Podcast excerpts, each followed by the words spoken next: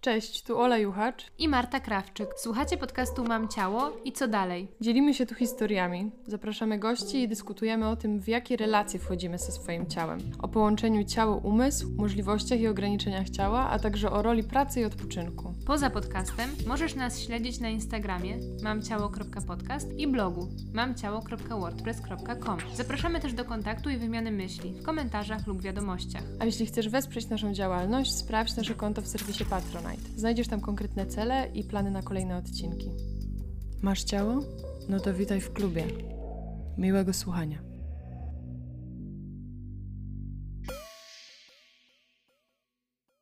Mam wrażenie, że pierwszy raz nagrywamy rano odcinek. Tak? Wydaje mi się, że już kiedyś nagrywałyśmy Serio? rano. No, to było w jakąś sobotę i przyjechałam do ciebie. Wydaje mi się, że dogrywałyśmy wtedy drugą część A, no może drugą część. aborcyjnego DIY-a. Ale chyba nie startowałyśmy nigdy od rana. A to jest ciekawe w sumie, bo zastanawiam się, e, czemu, czemu nadal mój mózg- tego nie przetworzył, że dla mnie rano jest lepsze na takie rzeczy. Pewnie dlatego, że mamy też inną pracę poza podcastem True that. i jakoś automatycznie łatwiej się spotkać popołudniami. Plus, ja mam duże problemy ze wstawaniem rano. A to ja odwrotnie. Właśnie ostatnio sobie powiedziałam już wprost, że stałam się skowronkiem. Kiedyś byłam sową, a teraz jestem skowronkiem. I jak się z tym czujesz? Całkiem nieźle. Skowronek mi się lepiej kojarzy niż sowa. Sowa taka mądra. Ale my tak pitolimy nie bez powodu. Będziemy gadać o samoocenie i zanim wyjaśnimy ten pokrętny tytuł, który nadałyśmy temu odcinkowi, to chciałyśmy nawiązać do samopoczucia, bo jakoś nam się wydaje, że te dwie rzeczy są bardzo ze sobą powiązane. Czasem jedna, czasem samoocena wynika z samopoczucia, a często samopoczucie z samooceny, że one zmienia się punkt wyjścia, ale że często nam towarzyszą właśnie te dwa odczucia jednocześnie. Na pewno niskie samopoczucie mocno obniża samoocenę, ale znam chyba osoby, które nawet jak czują się dobrze, to ich samoocena jest mega niska. U mnie to jest mega powiązane z dniem i tym, w Mhm. jakim miejscu dnia jestem. Mam wrażenie, że wstaję rano, dość wcześnie rano i jak jeszcze mam ten czas totalnie dla siebie, jeszcze mój chłopak śpi, mogę sobie Mhm. poćwiczyć, pouczyć się, poczytać, zrobić coś, jakieś dodatkowe rzeczy do pracy i spędzić ten czas ze sobą i uda mi się w ogóle nie wejść na telefon, na komputer i się nie skonfrontuję z światem zewnętrznym, to to samopoczucie jest bardzo wysoko. Znaczy bardzo wysoko. No jestem trochę narcyzem, o tym chyba też e, nie wiem, czy w tym odcinku, ale na pewno jeszcze.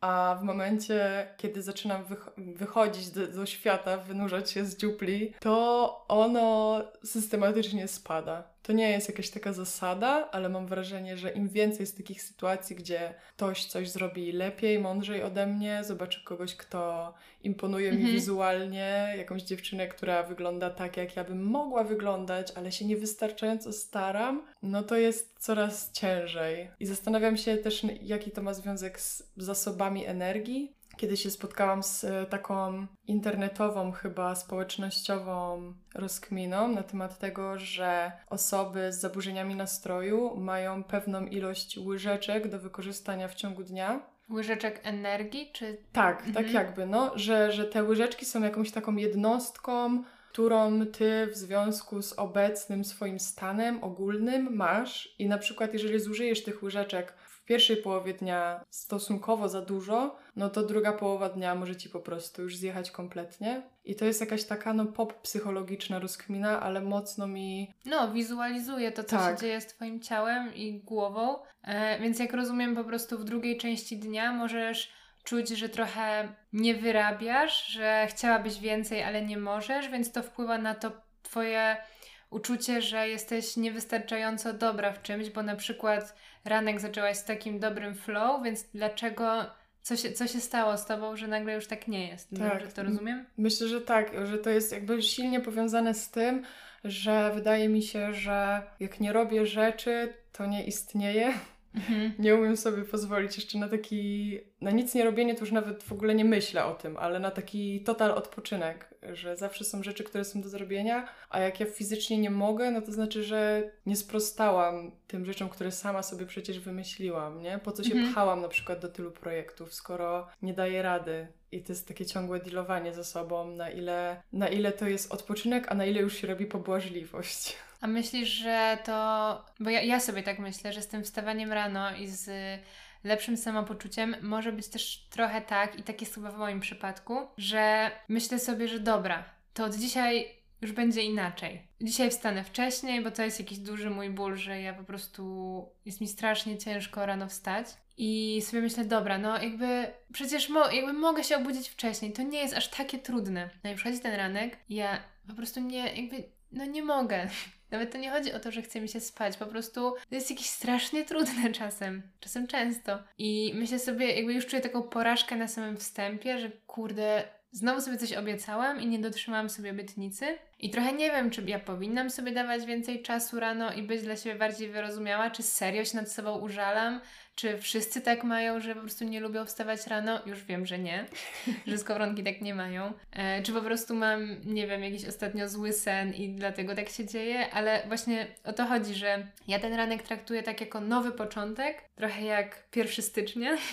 No i to się znowu nie udaje, więc już wchodzę w ten dzień, trochę to, co mówisz, że tobie się zdarza po południu, to ja często czuję, że już jest od rana, nie? Że już po Mhm. prostu nie dygnęłam. No, totalnie to rozumiem. I a propos początku roku, i a propos nawet z nowym miesiącem mi tak wjechało ostatnio, że co miesiąc próbuję sobie zrobić sober e, styczeń, sober luty, po prostu wytrwać w trzeźwości. A Ten- potem Martusia cię namawia do tego, żeby jednak winko do odcinka. Tak, robimy te odcinki pijane.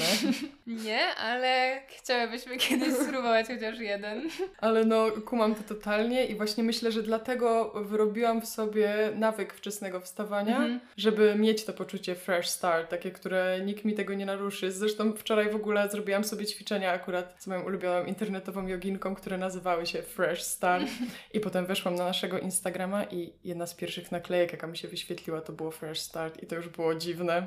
Też chyba tak jest z Blue Monday. To dlaczego on wypada jakoś tam w tej połowie czy w drugiej połowie stycznia wynika z dwóch rzeczy, kiedy się o tym przeczytałam. Z, jedne, z jednej strony dlatego, że czujemy się już super spłukani po świętach finansowo, bo jeszcze nie przyszła na przykład kolejna wypłata, a wiadomo, że święta były drogie, więc to nas mocno jakoś blokuje. A druga rzecz to jest właśnie, i to chyba jest jeszcze, jeszcze mocniejsze, konfrontujemy się z tym, że wystarczyły 2-3 tygodnie, żebyśmy już odpuścili postanowienia noworoczne. Ja się w tym roku spotkałam z jakąś taką szeroką krytyką w ogóle tego pojęcia. Nie do końca Mhm.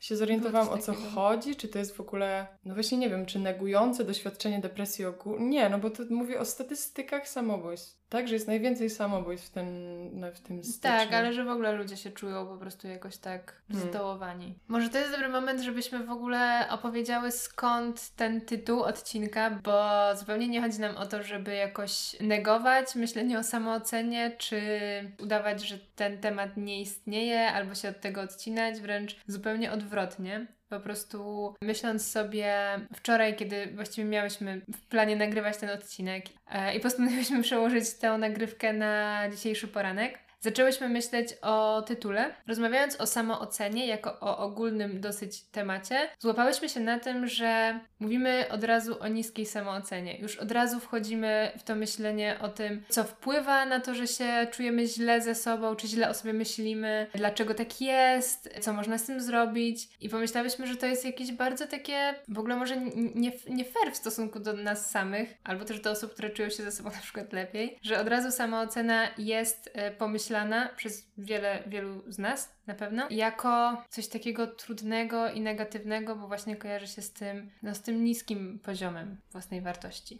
Jak zaczęłyśmy mówić z kolei o wysokiej samoocenie, to też nam się ona powiązała z niską, bo Mhm, mhm. pojawiła się ta zawyżona samoocena. Uświadomiłyśmy sobie chyba trochę, że bardzo dużo osób, które znamy, z wieloma osobami o tym rozmawiałam, migrują między bardzo niską samooceną, a bardzo wysoką i bardzo ciężko Mhm. złapać ten taki poziom Stabilności. tak, i też takiego rzeczywistego postrzegania swojej wartości. Dla mnie to w ogóle brzmi jak jakieś abstrakcyjne pojęcie, bo kto by miał o tym orzekać? Podobno my powinniśmy to w sobie zbudować, żeby móc ocenić, jakie mamy kompetencje, na co nas stać, w jakich sytuacjach, jak się znajdziemy, to sobie poradzimy, który, z którymi sobie nie damy rady i właśnie nie oceniać siebie przez ten pryzmat, tylko dopasowywać pomysły na siebie, jakieś plany do tego, co jesteśmy w stanie zrobić. Mam takie poczucie, że to balansowanie pomiędzy jestem ekstra, a jestem beznadziejna, mhm. że to jest efektem kultury, w której my jesteśmy, e, kultury, która stała się bardzo narcystyczna. Funkcjonuje coś takiego jak zaburzenie narcystyczne. Ja jakiś czas temu dostałam takie rozpoznanie, że mam cechy tego zaburzenia i pamiętam, że bardzo mnie mną potrząsnął taki moment, że jakby jak ja się o tym dowiedziałam, to to nie było traumatyzujące samo w sobie, ale raczej to, że jak szukałam materiałów, informacji na ten temat, to ich było szczątkowa ilość. No ciekawe. Że ten narcyzm był opisywany z takiej perspektywy socjologicznej, kulturoznawczej, właśnie tego, że mamy dużo szyb wokół siebie, kiedy przemieszczamy się po mm. mieście, ciągle możemy na siebie patrzeć. Oczywiście social media, to już ten nasz obraz samych siebie się ciągle gdzieś odbija. Nie tak jak jeszcze do niedawna chwilowe patrzenie w lustro, kiedy ogarniasz się i potem idziesz mm. w mhm. przestrzeń być już z ludźmi i raczej masz ten obraz drugiej osoby przed sobą, a nie swój. Ale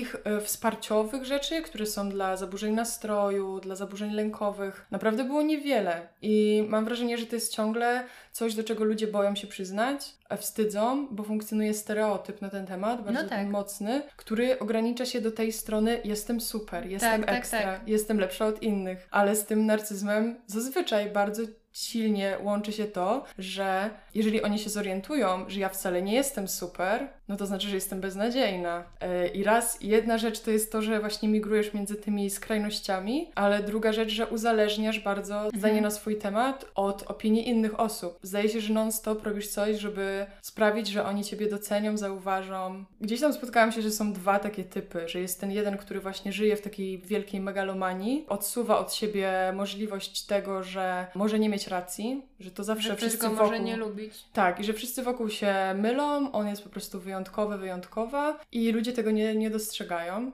Myślę, że też miałam gdzieś tam taką fazę, ale że bardziej powszechne jest to, że cały czas sobie dowalasz. Zaczynasz mieć wręcz natrętne myśli od tego, co ktoś sobie pomyśli na twój temat, że znowu byłaś nieśmieszna, że znowu spojrzałaś się nie tak, że znowu powiedziałaś coś głupiego i że, że to jest takie ważne, że jakby opinia innych osób jest taka ważna. I to może brzmieć jak coś, z czym większość osób się ściera i myślę, że tak jest, że jakby mhm. po prostu ta kultura tak działa, że my bezustannie się porównujemy. To jest też temat, o którym chciałyśmy dzisiaj gadać i że owszem, jak ma się jakieś takie zaburzeniowe cechy z tego, z tego obszaru, no to to może działać mocniej, ale że w ogóle jako społeczeństwo mamy tendencję do nadmiernego zastanawiania się nad so, swoim obrazem w oczach innych. No bo trudno sobie wyobrazić kogoś, kto nie lubi pochwał, kto nie cieszył się, wiesz, z piątki w szkole, albo kto, no, nie widziałam takiego TikToka, że wchodzi mama do pokoju dziecka, które jest w liceum, jak się dowiadujemy z historii, yy, i mówi, no i co, no ktoś zauważył? A on mówi, no mamo, w liceum już nikt nie zwraca uwagi na takie rzeczy.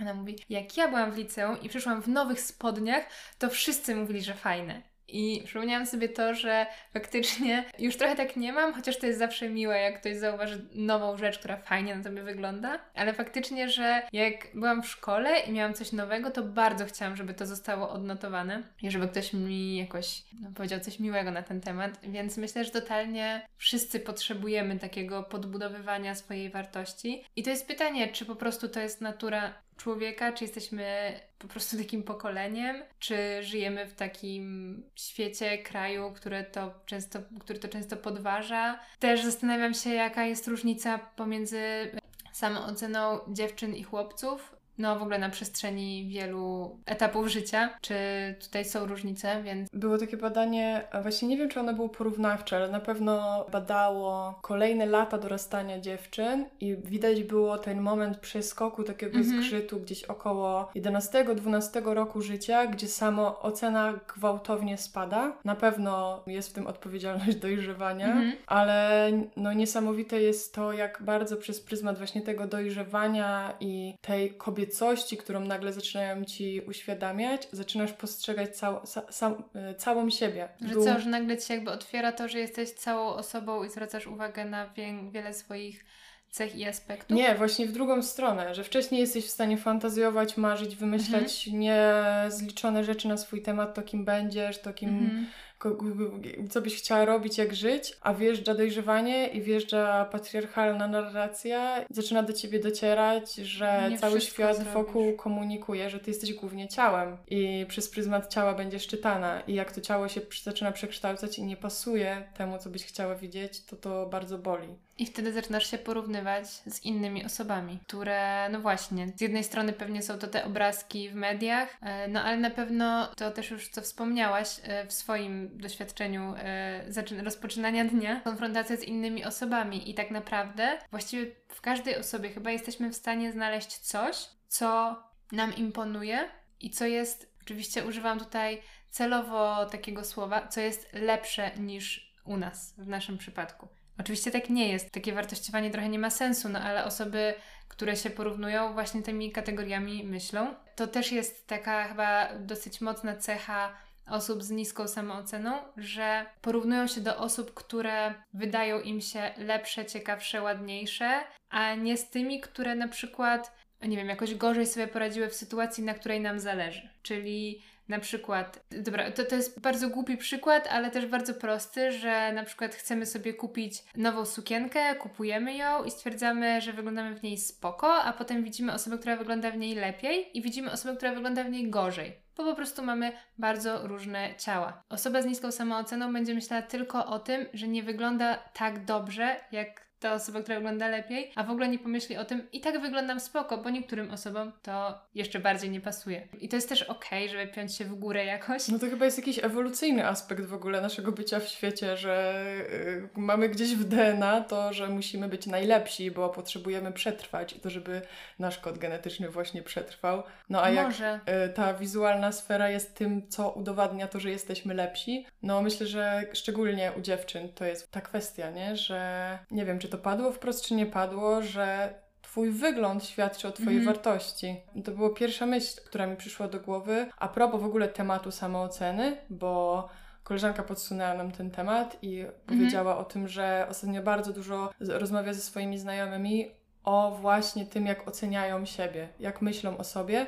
W kontekście zwraca- fizycznym, Tak, cielesnym. tak. I na co zwracają uwagę, i jak się porównują, i że po prostu oczy jej wychodzą z orbit na to, co jej koleżanki mówią, które ona postrzega jako totalnie piękne osoby, a co one potrafią wypatrzyć w swoim wyglądzie, co im nie odpowiada.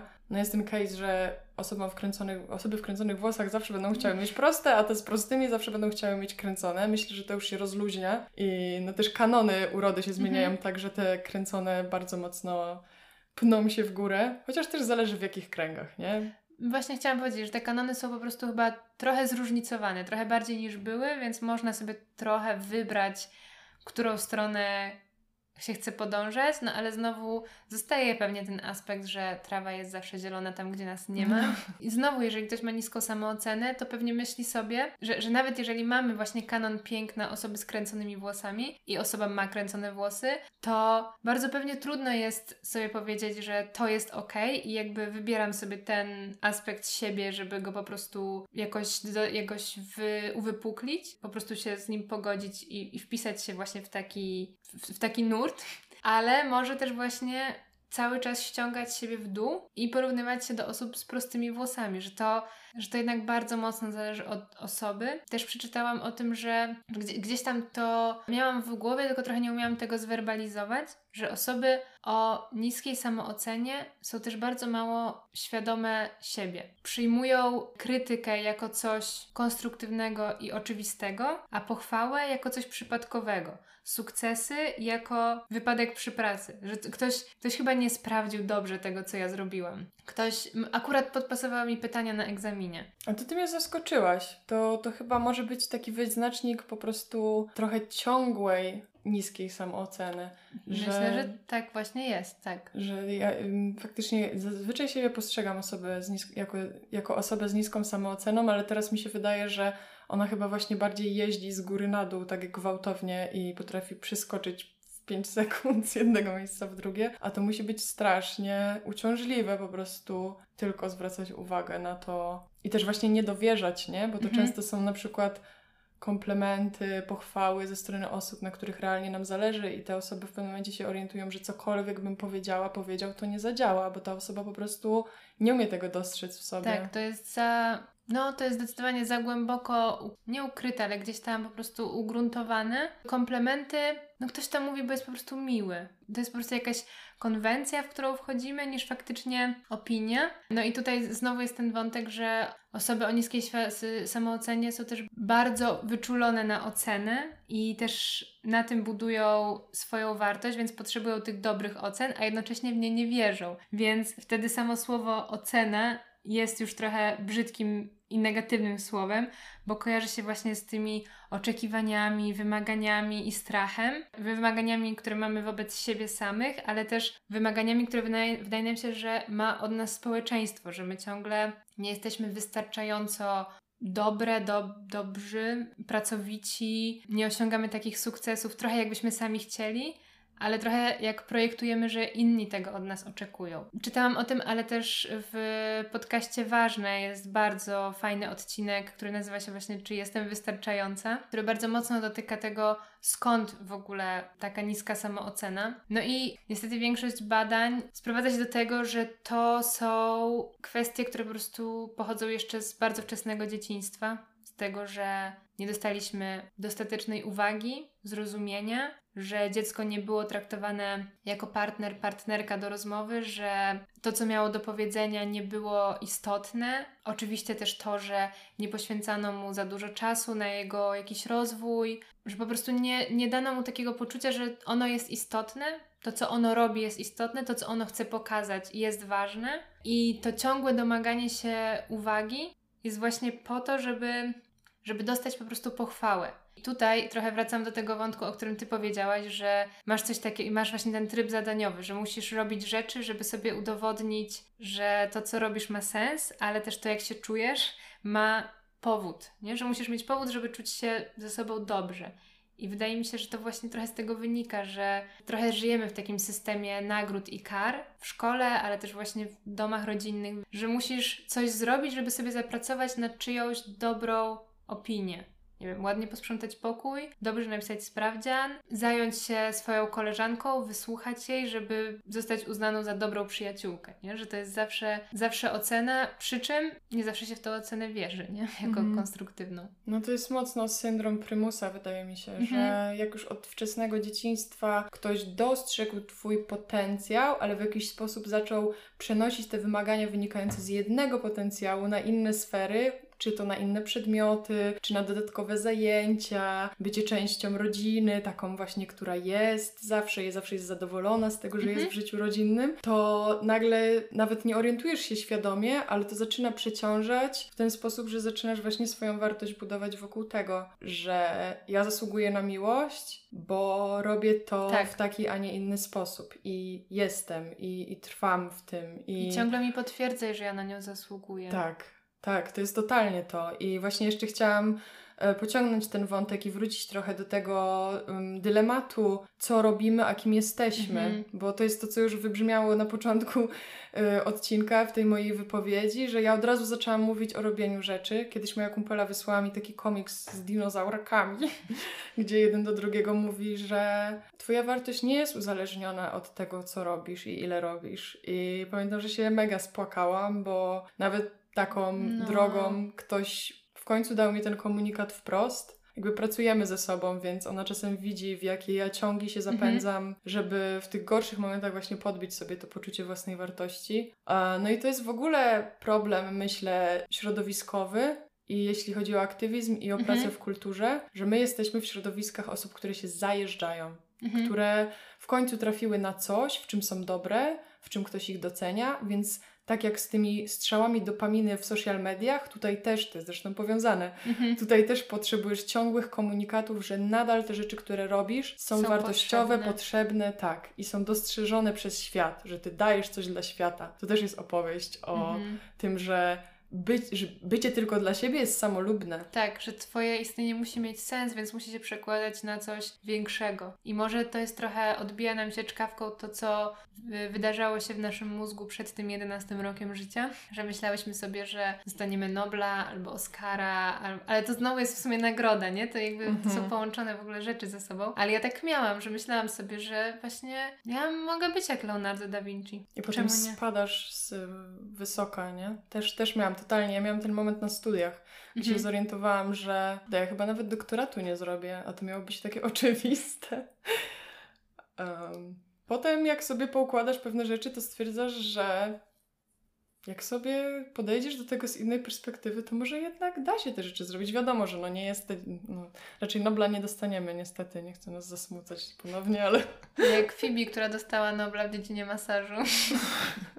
A to mi bardzo imponuje. Ja tak bym chciała umieć masaż. Ostatnio sobie masuję przepony. Bardzo polecam poszukać tych ćwiczeń, bo na momenty stresowe to pomaga super. Właśnie, może.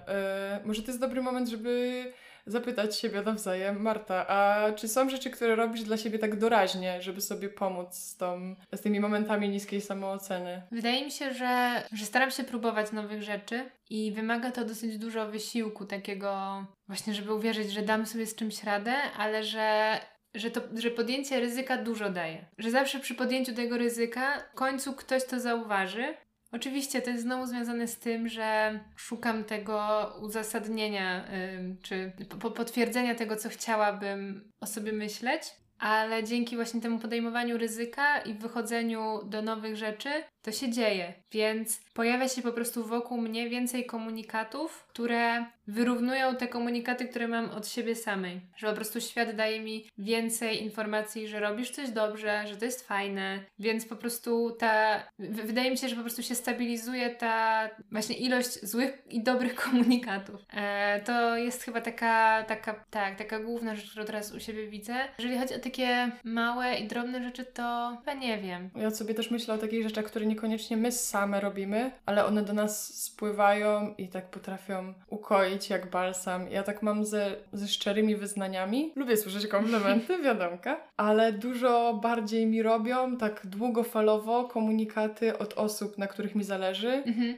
O których wiem, że im na mnie zależy. I Mhm. nawet jeżeli to są znajomości, takie wiecie, gdzie są kilkumiesięczne przerwy i odzywamy się do siebie po jakimś czasie, to takie wyznania miłości, bliskości, tego, że siebie potrzebujemy, że ze sobą tęskniłyśmy, wysłanie Mhm. czegoś, co tak podniesie ci na duchu, to są takie rzeczy, które grzeją cię od środka Masz na rację, dłużej. tak, no. I mówię to trochę dlatego, żeby zachęcić osoby, którym czasem jest na przykład głupio, żeby coś takiego zrobić, że kurczę, no jakby ten potencjalny wstyd za to, że napisaliśmy za dużo jest chyba porównując dużo mniej znaczący niż to, że komuś totalnie możemy Mhm. naprawić nawet nie dzień, ale tydzień, nie? Że, że czasem z takich najgorszych dołów wyciąga uświadomienie sobie, że jest ktoś, kto o nas dba i kto chce być z nami, bez względu na to, jakie urodziwe jesteśmy, Mhm. co zrobiłyśmy, bo nawet nie słyszy o tych wszystkich naszych osiągnięciach w pracy i wszystkim, czym się zajmujemy, tylko po prostu jesteśmy dla niego tą istotą, którą jesteśmy. No pewnie łatwiej sobie wybaczać, jeżeli czujemy, że ktoś nam wybacza. W takim sensie wyobrażam sobie właśnie, że czasem nie odzywamy się do kogoś, nie jesteśmy najlepszymi koleżankami, ale ta osoba i tak, i tak jest. No tak, bo to nie jest transakcja, nie? Ta Mhm. bli- te bliskie relacje nie są transakcyjne, one są dlatego, że właśnie podziwiamy istotę człowieka, właśnie to, kim jest. Chyba tutaj jest Tak. to, że najłatwiej się nauczyć tego, co powinnyśmy w sobie doceniać e, na bazie tego, co bliskie nam osoby myślą na nasz temat. I czasem warto się nawet ich zapytać, hej, jakie zalety we mnie dostrzegasz, bo mi jest w tej chwili, chwili Mhm. ciężko, a potrzebowałabym to usłyszeć. No tak, to, to na pewno super pomaga, ale wydaje mi się, że trochę bardziej działa w takich sytuacjach właśnie trochę takiej sinusoidalnej zmiany samooceny, kiedy ona nas dopada, ale kiedy nie jest takim konstansem. A w momencie, kiedy ta niska samoocena faktycznie utrzymuje się przez długi czas, przeszkadza nam robić rzeczy, przeszkadza nam właśnie podejmować to ryzyko, o którym trochę mówiłam, próbować siebie na- w nowych sytuacjach, to po pierwsze może być jeden z objawów jakiegoś zaburzenia psychicznego, ale Psychicznego może nie, ale nastroju. na nastroju. E, Ale właśnie chodzi mi o to, że to może być też coś, że, że to zawsze może być część jakiejś większej całości, Mhm.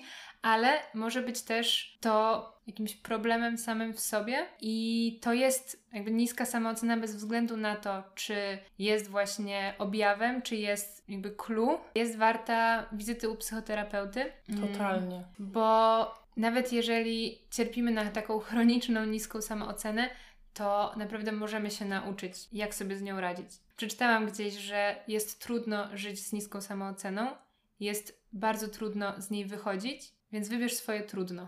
To jak, jest ładne. Tak, jak masz to trudno, że może być kiedyś łatwiej, a masz to trudno, że zawsze tak będzie, to chyba fajnie sobie jednak pomóc, ale oczywiście to jest też wyzwanie, żeby powiedzieć sobie, nie użalam się nad sobą, tylko faktycznie czuję się źle i tylko to jest znowu to, że musisz sobie pozwolić na to, żeby uwierzyć, że nie jesteś tą osobą, jako którą siebie widzisz. No właśnie, powiedzenie sobie samej tego jest super trudne, dlatego ja myślę, że nigdy nie będzie za wiele takich komunikatów w mediach, mhm. do których się w tej chwili też dokładamy, że nie musisz mieć załamania nerwowego, nie musisz się zatrzasnąć w domu, możesz codziennie funkcjonować normalnie i tworzyć mhm. tą fasadę regularnie, a w środku dzieje się coś, co dostarcza ci niepokoju, smutku, mhm. obciążenia psychicznego. To już są wystarczające powody do tego, żeby pójść na terapię. Jakby co się może wydarzyć? Najwyżej, nie wiem, terapeuta, terapeutka ci nie podpasuje.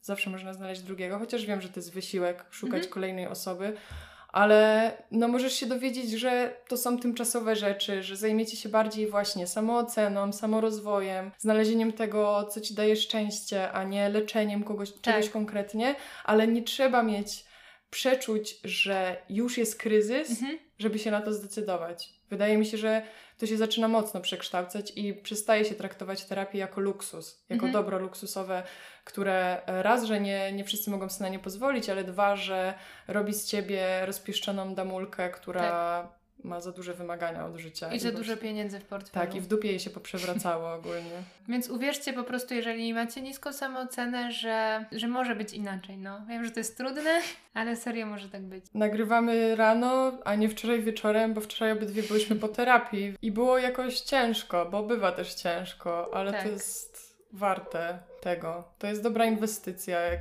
potrzebujecie zachęty z poziomu takiego kapitalistycznego.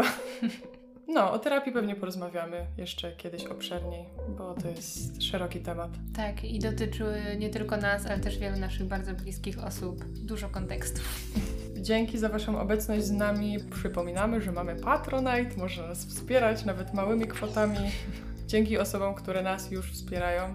E, zbieramy się bardzo intensywnie do przygotowania prezentów, które już zadeklarowałyśmy. Mm-hmm. Także ten proces trwa i będziemy informować, kiedy się one pojawią. Uważajcie na siebie, bądźcie dla siebie dobre i dobrzy. To do następnego. Ciao!